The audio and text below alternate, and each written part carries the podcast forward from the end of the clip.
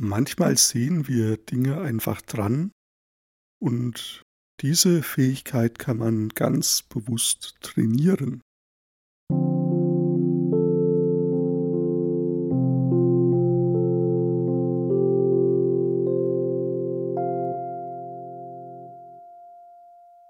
Ich habe diese heutige Folge mal genannt, der diagnostische Blick.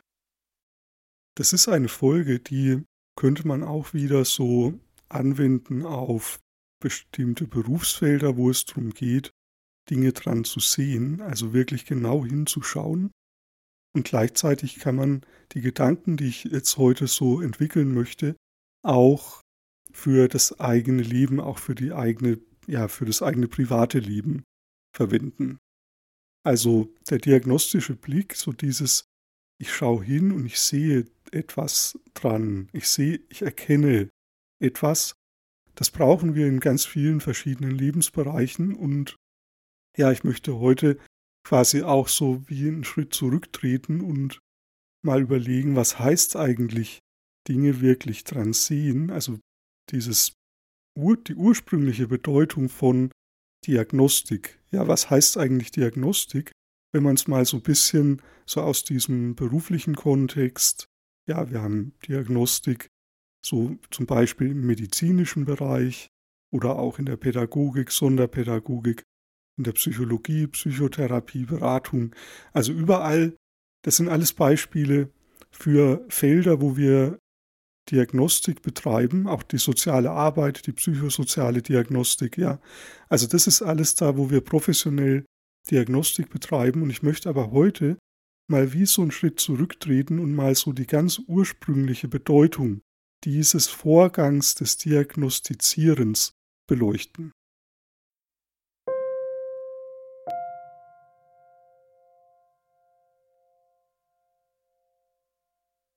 Etwas dran sehen bedeutet erstmal nicht, dass du schon weißt, was es ist. Und das ist das total Paradoxe. Eine gute Diagnostikerin, ein guter Diagnostiker hat zwar so seine Kategorien im Kopf, aber der Vorgang des Sehens, des wirklich Sehens, das passiert vorher. Da brauchen wir die Kategorien nicht, noch nicht.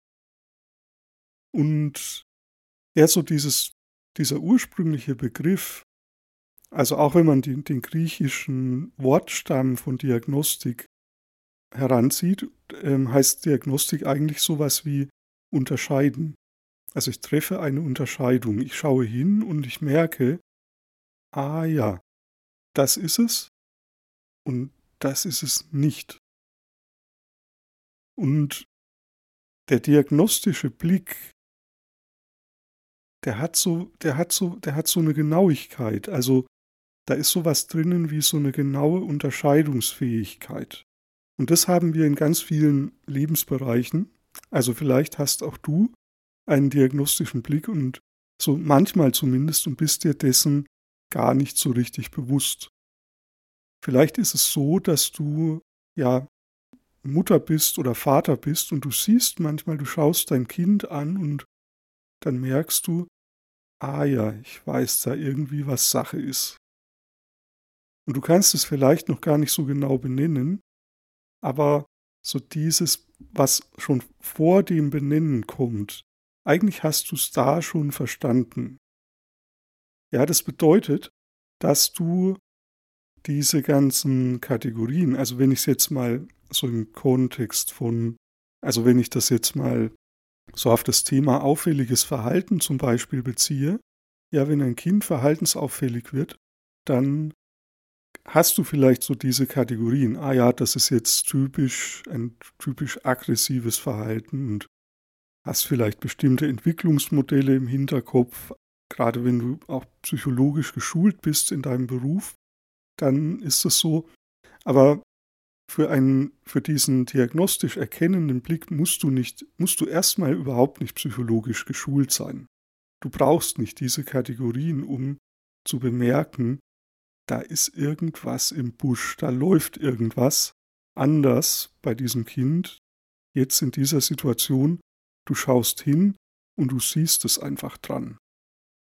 Das bedeutet auch, die Gefahr ist nämlich, wenn wir diese ganzen Kategoriensysteme verwenden, also wenn wir bestimmt zum Beispiel in der Psychologie das ICD-10 oder dann ICD-11 oder die, DSM-Diagnostik, also wenn wir diese Systeme verwenden, dann kann das auch dazu führen, dass wir betriebsblind werden, also dass wir eigentlich nur noch mit diesen Scheu kategorialen Scheuklappen im Kopf durch die Gegend laufen und es eigentlich dann immer so zusortieren und sagen, okay, das ist das, Schublade auf, Schublade zu und wir vergessen dann so dieses Wesentliche, also den eigentlichen vorgängigen, den eigentlichen Vorgang, der vor dem Kategorisieren stattfinden muss, wenn es wirklich, wenn wir wirklich etwas dran sehen, ja, dann müssen wir erstmal wirklich hinschauen. Und hinschauen bedeutet, wir lassen die Schubladen auch erstmal zu. Schubladen verhindern, dass wir genau hinschauen können. Ja, wenn wir die Schubladen die ganze Zeit offen haben, dann sind wir schon am Sortieren, bevor wir eigentlich wirklich genau hingeguckt haben, was eigentlich wirklich gegeben ist, was eigentlich wirklich da ist. Und ja, deswegen, also die eigentliche Diagnostik, der Vorgang des Erkennens, der ist, der kommt vor den Schubladen. Also der kommt, bevor wir irgendeine sprachliche Benennung finden für das, was, was da Sache ist. Also wir merken es schon, bevor wir es benennen können.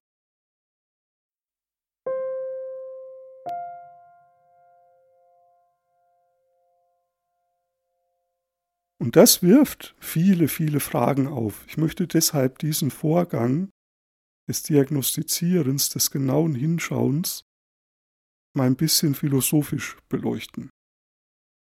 Was heißt das eigentlich, wenn wir etwas erkennen? Was heißt das eigentlich, wenn wir hinschauen und dann bemerken wir, ah ja, das ist, das ist gegeben.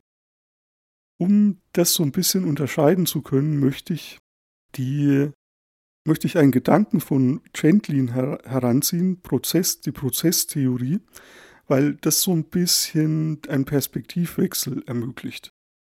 Philosophisch betrachtet ist es ja so, dass wir normalerweise so in, unserer, in unserem Alltagsverständnis von Wirklichkeit ist es so, dass wir davon ausgehen, es gibt eine objektive Wirklichkeit. Hier bin ich und da ist die Wirklichkeit. Und Diagnostik wäre jetzt so wie, ich erkenne, ich bin hier und ich schaue hin und dann sehe ich es. ja, dann sehe ich es. Und diese, diese Beschreibung, die stimmt irgendwie auch. Also hier bin ich und da ist die Wirklichkeit und ich schaue hin und ich erkenne, was ist. Okay. Was dabei natürlich nicht reflektiert wird, ist die Tatsache, dass ich ja auch ein Teil der Wirklichkeit bin.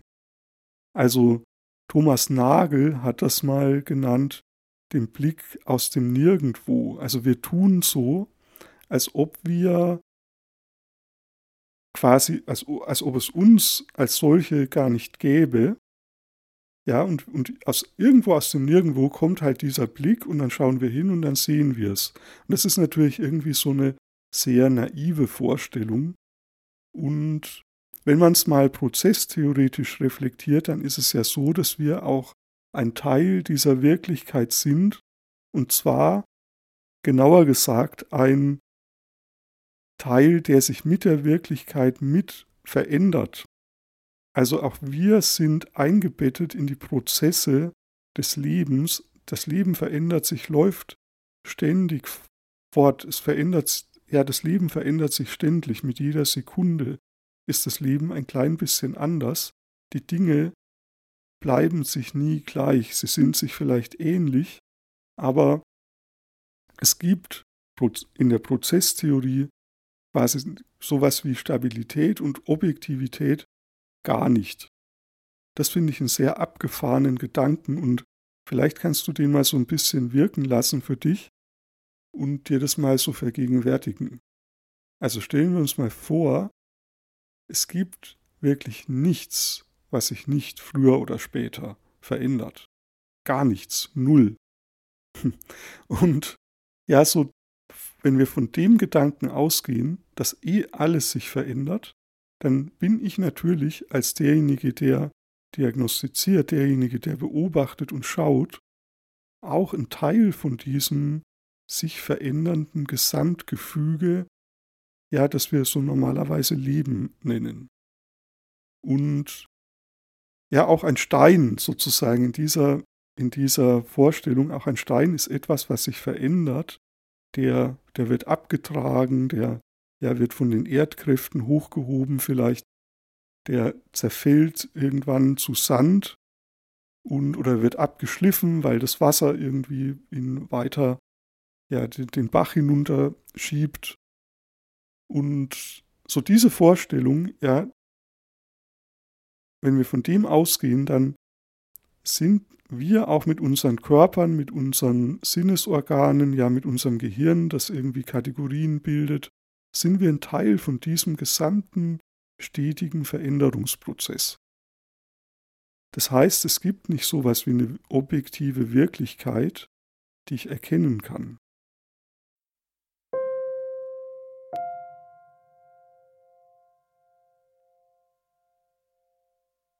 Und das macht es natürlich irgendwie schwierig, wenn ich jetzt sage, okay, ich möchte irgendwas verstehen, ich bin vielleicht in meinem Berufsfeld angehalten, Dinge dran zu sehen, muss, ich muss diagnostizieren oder auch so in meinem Privatleben, ja, ich bin irgendwie, ja, so dieses Beispiel als Vater oder als Mutter möchte ich das ja sehen daran bei meinem Kind, was ist da los, was ist, was ist Sache. Oder auch in Freundschaften oder in Beziehungen, ja, ich möchte ja mitbekommen, wenn es meiner Partnerin irgendwie schlecht geht oder wenn da irgendwas ist, dann möchte ich das ja auch dran sehen können. Ich möchte verstehen, was ist da eigentlich Sache. Also das heißt, ich möchte gerne eigentlich so wie innerlich zurücktreten können und möchte verstehen, also ich möchte diesen Blick aus dem Nirgendwo anwenden können, weil das irgendwie auch eine Klarheit bringt. Und gleichzeitig ist es aber immer so, dass ich auch ein Teil von diesen Systemen bin, dass ich auch in die Prozesse selbst eingebettet bin und ja, da eigentlich, eigentlich geht es gar nicht so richtig. Also eigentlich kann ich oft nicht so weit zurücktreten, dass ich quasi verschwinde als eigen, etwas Eigenständiges und ja quasi diesen ganz objektiven Blick anwenden kann, sondern ich bin Teil des Systems.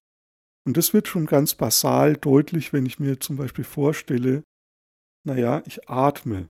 Ja, wenn du dir das jetzt mal so überlegst, auch du atmest jetzt und wenn du einatmest, dann weiten sich deine Lungen und wenn du ausatmest, dann werden die enger und das Weiten der Lungen ist quasi gleichbedeutend mit Einströmen der Luft. Ja, Lungen weiten ist derselbe Prozess wie das Einströmen der Luft. Und jetzt kannst du dich natürlich fragen, hm, gibt es sowas wie eine objektive Grenze, wo meine Umwelt beginnt und wo ich aufhöre oder wo ich beginne und wo meine Umwelt aufhört? Und normalerweise würden wir ja sagen, naja, das ist so die Hautoberfläche. Also die Hautgrenze markiert quasi den Übergang von Körper und Umwelt, von Person und Umwelt. Aber gerade bei diesem Beispiel des Atmens merkt man schon, naja, so irgendwie so ganz klar ist das irgendwie nicht. Also, wenn prozesshaft gedacht das Weiten der Lungen derselbe Prozess ist wie das Einströmen der Luft, wo hört die Luft eigentlich auf, Umwelt zu sein und wird zum Körper? Ist es, wenn die Luft quasi in die Nasenflügel einströmt oder in den Mund?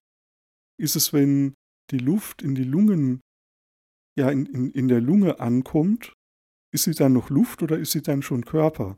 Oder wenn sozusagen die Sauerstoffmoleküle so in, in die Blutbahn wandern durch die Lungenbläschen, ab wann wird die Luft eigentlich Körper? Und hört auf, Umwelt zu sein. Und, und hier merken wir, prozesshaft gedacht, können wir diese Unterscheidung eigentlich nicht treffen. Ich mache mal ein zweites Beispiel. du hörst mir hier zu, während ich spreche. Und so im normalen Denken, in, unserer, in unserer, unserem Alltagsverständnis würden wir sagen, naja, das ist doch klar, dort bist du und hier bin ich. Wir sind zwei verschiedene Personen, du hörst zu, ich spreche. Okay. Das stimmt irgendwie. Man kann aber auch, wenn wir es prozesshaft verstehen, formulieren, das Spre mein Sprechen ist dein Zuhören. Mein Prozess des Sprechens ist dasselbe wie dein Prozess des Zuhörens. Zwar ist es wahrscheinlich zeitlich versetzt, in den meisten Fällen sprechen und zuhören, also in unserem Beispiel Podcast, auf jeden Fall ist es zeitlich versetzt, aber auch in einem 1 zu 1 Gespräch, wenn wir uns gegenüberstehen würden, ja, da ist es vielleicht nicht zeitlich versetzt, aber dennoch kann man nicht so klar unterscheiden, ja, wo hört eigentlich, wo hörst du eigentlich auf und wo beginne ich? Ja, während du zuhörst im Prozess dieser, dieses, dieses Kommunizierens, dieses, dieses Kommunikationsvorganges, ist Zuhören gleich Sprechen. Es ist dasselbe. Also wir beide sind in diesem Prozess nicht getrennt. Und ich finde, das ist so eine total abgefahrene Sichtweise, also so dieses prozesshafte Verschränktsein ineinander. Wenn wir in Prozessen denken und alles ist Prozess, also ich möchte das nochmal noch mal so betonen, es verändert sich ja alles immer. Es gibt nichts, was nicht Prozess wäre. Und das bedeutet, irgendwie ist alles auch miteinander verschränkt. Das ist so der, Gedan der Kerngedanke, der Ausgangsgedanke der Prozessphilosophie. Und wenn wir das jetzt als Basis nehmen, dann heißt das, dann ändert es ganz viel dafür, wie wir in die Welt schauen, also was eigentlich dann beobachten heißt.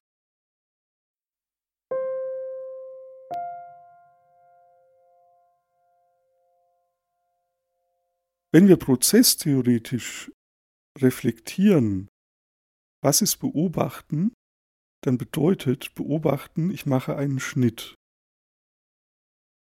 Das ist so der, dieser Vorgang, es ist sowas wie so eine gewisse aggressive innere Haltung, die sagt, ich mache einen Schnitt in dieses Prozessgewebe, wo alles miteinander verkreuzt, verwoben, verkoppelt ist. Und ich mache diesen Schnitt auch in dieses Prozessgewebe, in das auch ich selbst mit hineingewoben bin. Also das ist so die große Schwierigkeit, wenn wir, wenn wir beobachten und wirklich etwas dran sehen wollen, dann diesen Schnitt so zu machen, da, ich gehöre da ja auch selbst dazu. Also eigentlich quasi wenn man es jetzt mal so ganz theoretisch überlegt, eigentlich dürfte das gar nicht möglich sein, dass ich so, so einen Schnitt mache, dass ich unterscheide, da ist A, da ist B. Ein Beispiel, das Chandlin bringt, ist so eine Affenforscherin im Dschungel. Also zum Beispiel Jane Goodall, die berühmte ja, Forscherin, die so in den begonnen in den 70er Jahren, glaube ich, so immer in den Dschungel gegangen ist und Affen Horden beobachtet hat, also so Communities von Primaten. Und so eine Affenforscherin, die würde jetzt sagen, okay, da ist der Affenkörper und da sind die Blätter des Baumes, in dem er sitzt. Ja, ich mache einen Schnitt. Ich beobachte das. Aber gleichzeitig ist da auch vielleicht der eine Affe und die anderen Affen und die Gruppe und es ist auch ein vor sich gehendes Gesamtspiel, ein Ablauf, der da ja dieses, dieser Tanz, den diese Affensippe miteinander aufführt, die bewegen sich, die kraulen sich, die, die den Rücken gegenseitig zupfen so kleine Insekten heraus. Der eine Affe zieht vielleicht an einem Blatt und reißt das ab und steckt es sich in den Mund und ja, es ist gleichzeitig auch immer so ein, dieses Gesamtgewebe von die Affensippe. Und diese Affenforscherin würde jetzt quasi sagen, indem sie das benennt, indem sie genau hinschaut, sagt, also geht sie in eine innere Haltung, wo sie nur die Aufmerksamkeit nur auf zum Beispiel den einen kleinen Affen lenkt, der da irgendwie so ein bisschen am Rande sitzt, oder auf den großen, kräftigen Affenmann, der so in der Mitte dieser Horde sitzt und gerade ein Blatt verspeist, oder auch eine kräftige Affenfrau, die irgendwie auch auf so einem Ast sitzt und sich gerade den Rücken kraulen lässt. Ja, also der Blick, wie sie hinschaut, unterscheidet diese einzelnen Entitäten, diese einzelnen ja, Lebewesen voneinander.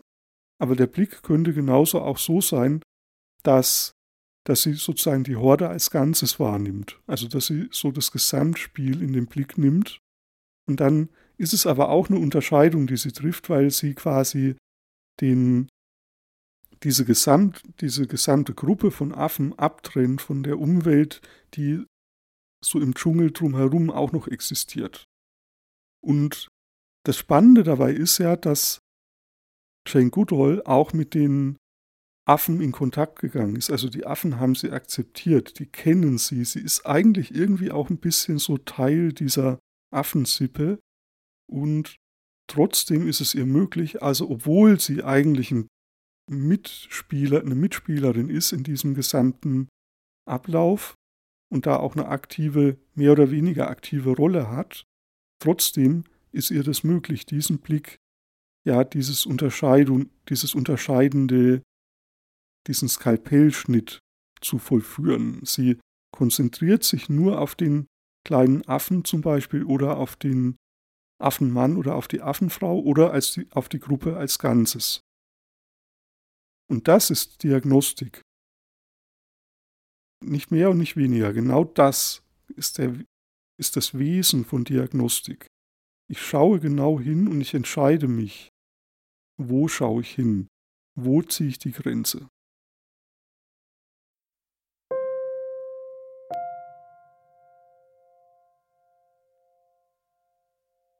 Wichtig ist dabei, mir selbst dessen bewusst zu sein, wie mache ich das und warum mache ich das. Also auch ich, da ich ja ein Teil bin von dem Gesamtgewebe, ja von, dem, von diesem Prozessgewebe, das wir Leben nennen, ich bin auch ein Teil davon.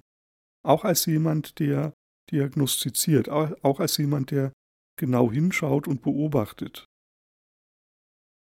Auch ich bin ein Teil davon. Und das bedeutet, ich, ich will da was. Es ist nicht so, dass wir so völlig aus dem Nichts heraus, out of nowhere, völlig objektiv hinschauen können. Das ist eine irrige Annahme, die von einer ja philosophischen ja auf philosophischen Wurzeln beruht, die besagen, es gibt eine objektive Wirklichkeit. Und es gibt aber auch ganz viele andere philosophische Ansätze, die davon ausgehen, dass es sowas wie eine völlig objektive Wirklichkeit als solche nicht gibt, bis in die Physik hinein. Ja, also ja, bis in die Teilchenphysik hinein, wo wir, wo die Art des Beobachtens darüber entscheidet, also die klassischen Heisenberg-Experimente zum Beispiel zeigen das, ob, ob wir Licht als Welle oder als Teilchen erkennen. Also die Art des Beobachtens macht voll den Unterschied dafür, selbst bei den basalsten physikalischen Gegebenheiten, was wir dann wirklich auch erkennen können. Und das bedeutet, wenn du versuchst hinzuschauen, dann mach dir klar, was ist es, was ich will? Was ist es, was mein Ziel dabei ist? Was ist meine Intention? Was sind meine Wünsche, meine Bedürfnisse? Habe ich vielleicht auch einen Auftrag? Was sind die Bedürfnisse, Wünsche und Ziele des, des Menschen, der mir diesen Auftrag gegeben hat, oder der Institution, die mir diesen Auftrag gegeben hat, oder der Gesellschaft, die mir diesen Auftrag gibt? Ja, was sind, was sind so die vielleicht auch verborgenen Intentionen? Was sind vielleicht, was ist sowas wie eine extrinsische Motivation, mache ich das, weil ich das will, weil ich das, weil ich für mich selbst was will, mache ich es, weil es mir gesagt wird, hinzuschauen, Und was sind vielleicht sogar auch die Emotionen, die ich dabei empfinde? Mache ich das gern? Mache ich das auf eine liebevolle Weise? Mache ich das auf eine kritische Weise? Bin ich dabei eigentlich innerlich so abwertend? Ja, versuche ich sozusagen Schwachstellen zu finden, die ich irgendwie, wo ich irgendwie draufhauen kann, wenn ich genau hinschaue? Oder habe ich eher so was wie einen weichen Blick, der irgendwie Dinge anerkennt und sein lässt und mit einer wohlwollenden Haltung einfach unterscheidet und benennt.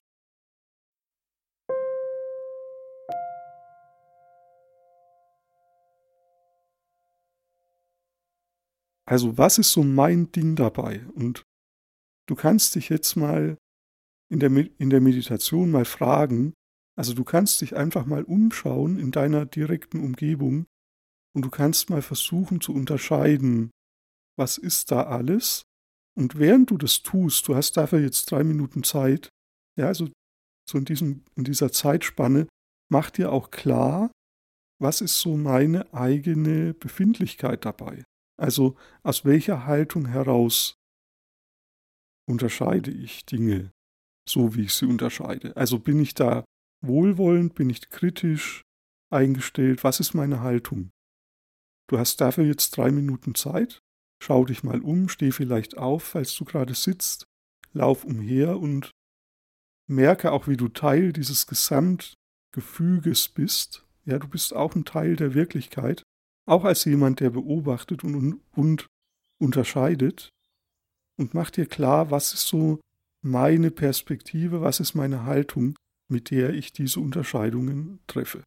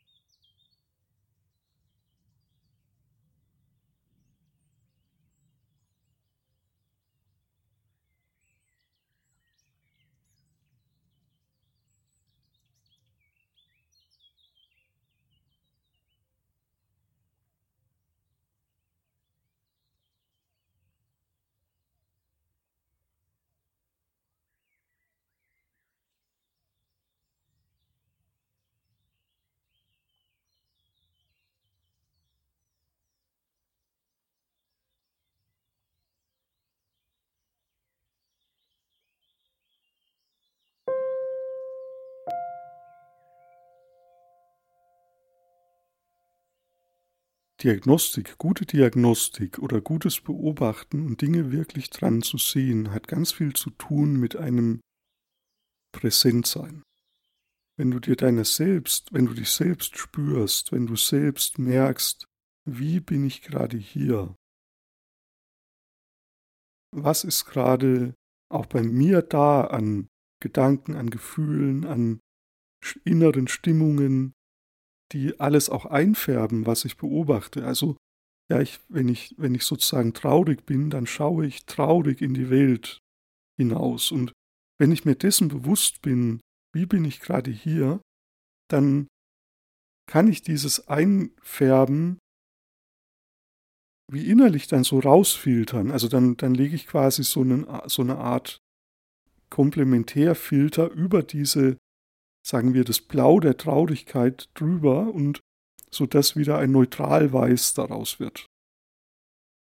Das bedeutet nicht, dass ich jetzt auf einmal wie weg wäre und völlig objektiv bin, sondern es bedeutet, dass ich mich noch tiefer in, in die Präsenz hineinfallen lasse, dass ich noch, noch präsenter bin, noch offener werde, noch feinfühliger werde. Die Antennen, die Sensoren sind ganz fein ausgerichtet und ich bekomme mit, was geschieht hier gerade, was nehme ich wahr. Und wenn das passiert, dann ist es häufig so, dass auf einmal Dinge, die scheinbar klar waren oder die scheinbar eine scheinbare Normalität definieren, dass die auf einmal irgendwie gar nicht mehr so augenscheinlich sind. Also ein ganz typisches Beispiel wäre so dieses Märchen des Kaisers neue Kleider. Alle Menschen leben in, in so einer Scheinrealität, wo sie so tun, als ob der Kaiser immer neue schöne Kleider anhat und alle loben ihn. Und oft verstricken wir uns gemeinsam in so eine Wirklichkeitskonstruktion, die wir alle miteinander, also in einen in sowas wie einen gemeinschaftlichen Wahn, wo wir glauben, das ist so, ja, wo wir gemeinsam glauben, Dinge wären so, wie wir uns das gegenseitig einreden und gegenseitig auch bestätigen. Und wenn es dir gelingt, quasi so in diese Art von Offenheit, in diese Art von Präsenz zu gehen, dann bist du derjenige Mensch, der auf einmal dran sieht, der hat ja gar nichts an das ist ja gar nicht so, wie wir das immer gedacht haben oder wie ich das auch immer gedacht habe, sondern in Wirklichkeit ist es eigentlich ganz anders. Und dann siehst du es dran. Du kannst es dann nicht mehr nicht dran sehen. Und wenn du dann in einem Beruf unterwegs bist, wo du Kategoriensysteme verwendest, wo du bestimmte, ja, sagen wir zum Beispiel, weil du eine Abrechnung machen musst, musst du einfach eine bestimmte Diagnose vergeben oder so. Das ist, das ist der zweite Schritt, das kommt später. Das ist auch wichtig oder kann auch wichtig sein, aber so in deinem Alltag, in deinem Privatleben oder wenn, wenn du vielleicht gar nicht in so einem Berufsfeld arbeitest, ja, so dieses ganz grundlegende, ich schaue hin, bin präsent, ich bin nicht so gefangen in meinen eigenen Wünschen, Stimmungen, Zielen, Intentionen, sondern ich bin mir deren auch bewusst. Ja, und das macht mich irgendwie frei. Also das schafft mir Freiraum, wirklich hinschauen zu können und dann auf einmal passiert's und wie mit einem Schnipp, ja, macht es Klick und du siehst es und es ist da. Du kannst es dann nicht mehr nicht sehen und ja, so dieser Moment, wenn der sich in deinem Leben möglichst oft ereignet, dann bist du einfach stärker im, in die Lebensprozesse involviert. Dein Leben wird reichhaltiger, fülliger und satter. Also, je öfter du wirklich hinschauen kannst, desto besser wird dein Leben. Das ist so so die ganz basale Botschaft am Ende jetzt der heutigen Folge. Üb das, trainier das, wirklich hinzuschauen, unabhängig von zum Beispiel beruflichen Zielen, mach's einfach für dich selbst. Trainiere, übe den diagnostischen Blick, den, den, das wirklich, die Dinge wirklich anschauen und vielleicht üb das mal so mit dem nächsten Menschen, der dir heute begegnet. Schau ihn wirklich an. Vielleicht mal so nur für ein paar Sekunden, schau wirklich hin und du wirst ganz neue Dinge entdecken. Ich wünsche dir für diese Erkundungsreise, für, diesen, für diese Entdeckungsfahrt viel Vergnügen und ja, danke fürs Zuhören und bis zum nächsten Mal. Alles Gute. Tschüss.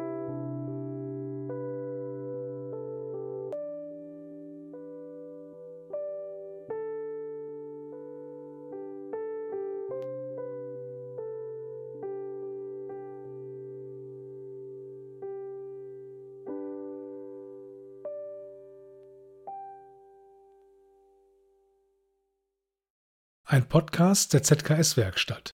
Mit unseren Tools schaffst du dir auch in bewegten Zeiten einen sicheren Boden, wissenschaftlich fundiert, kreativ und klar.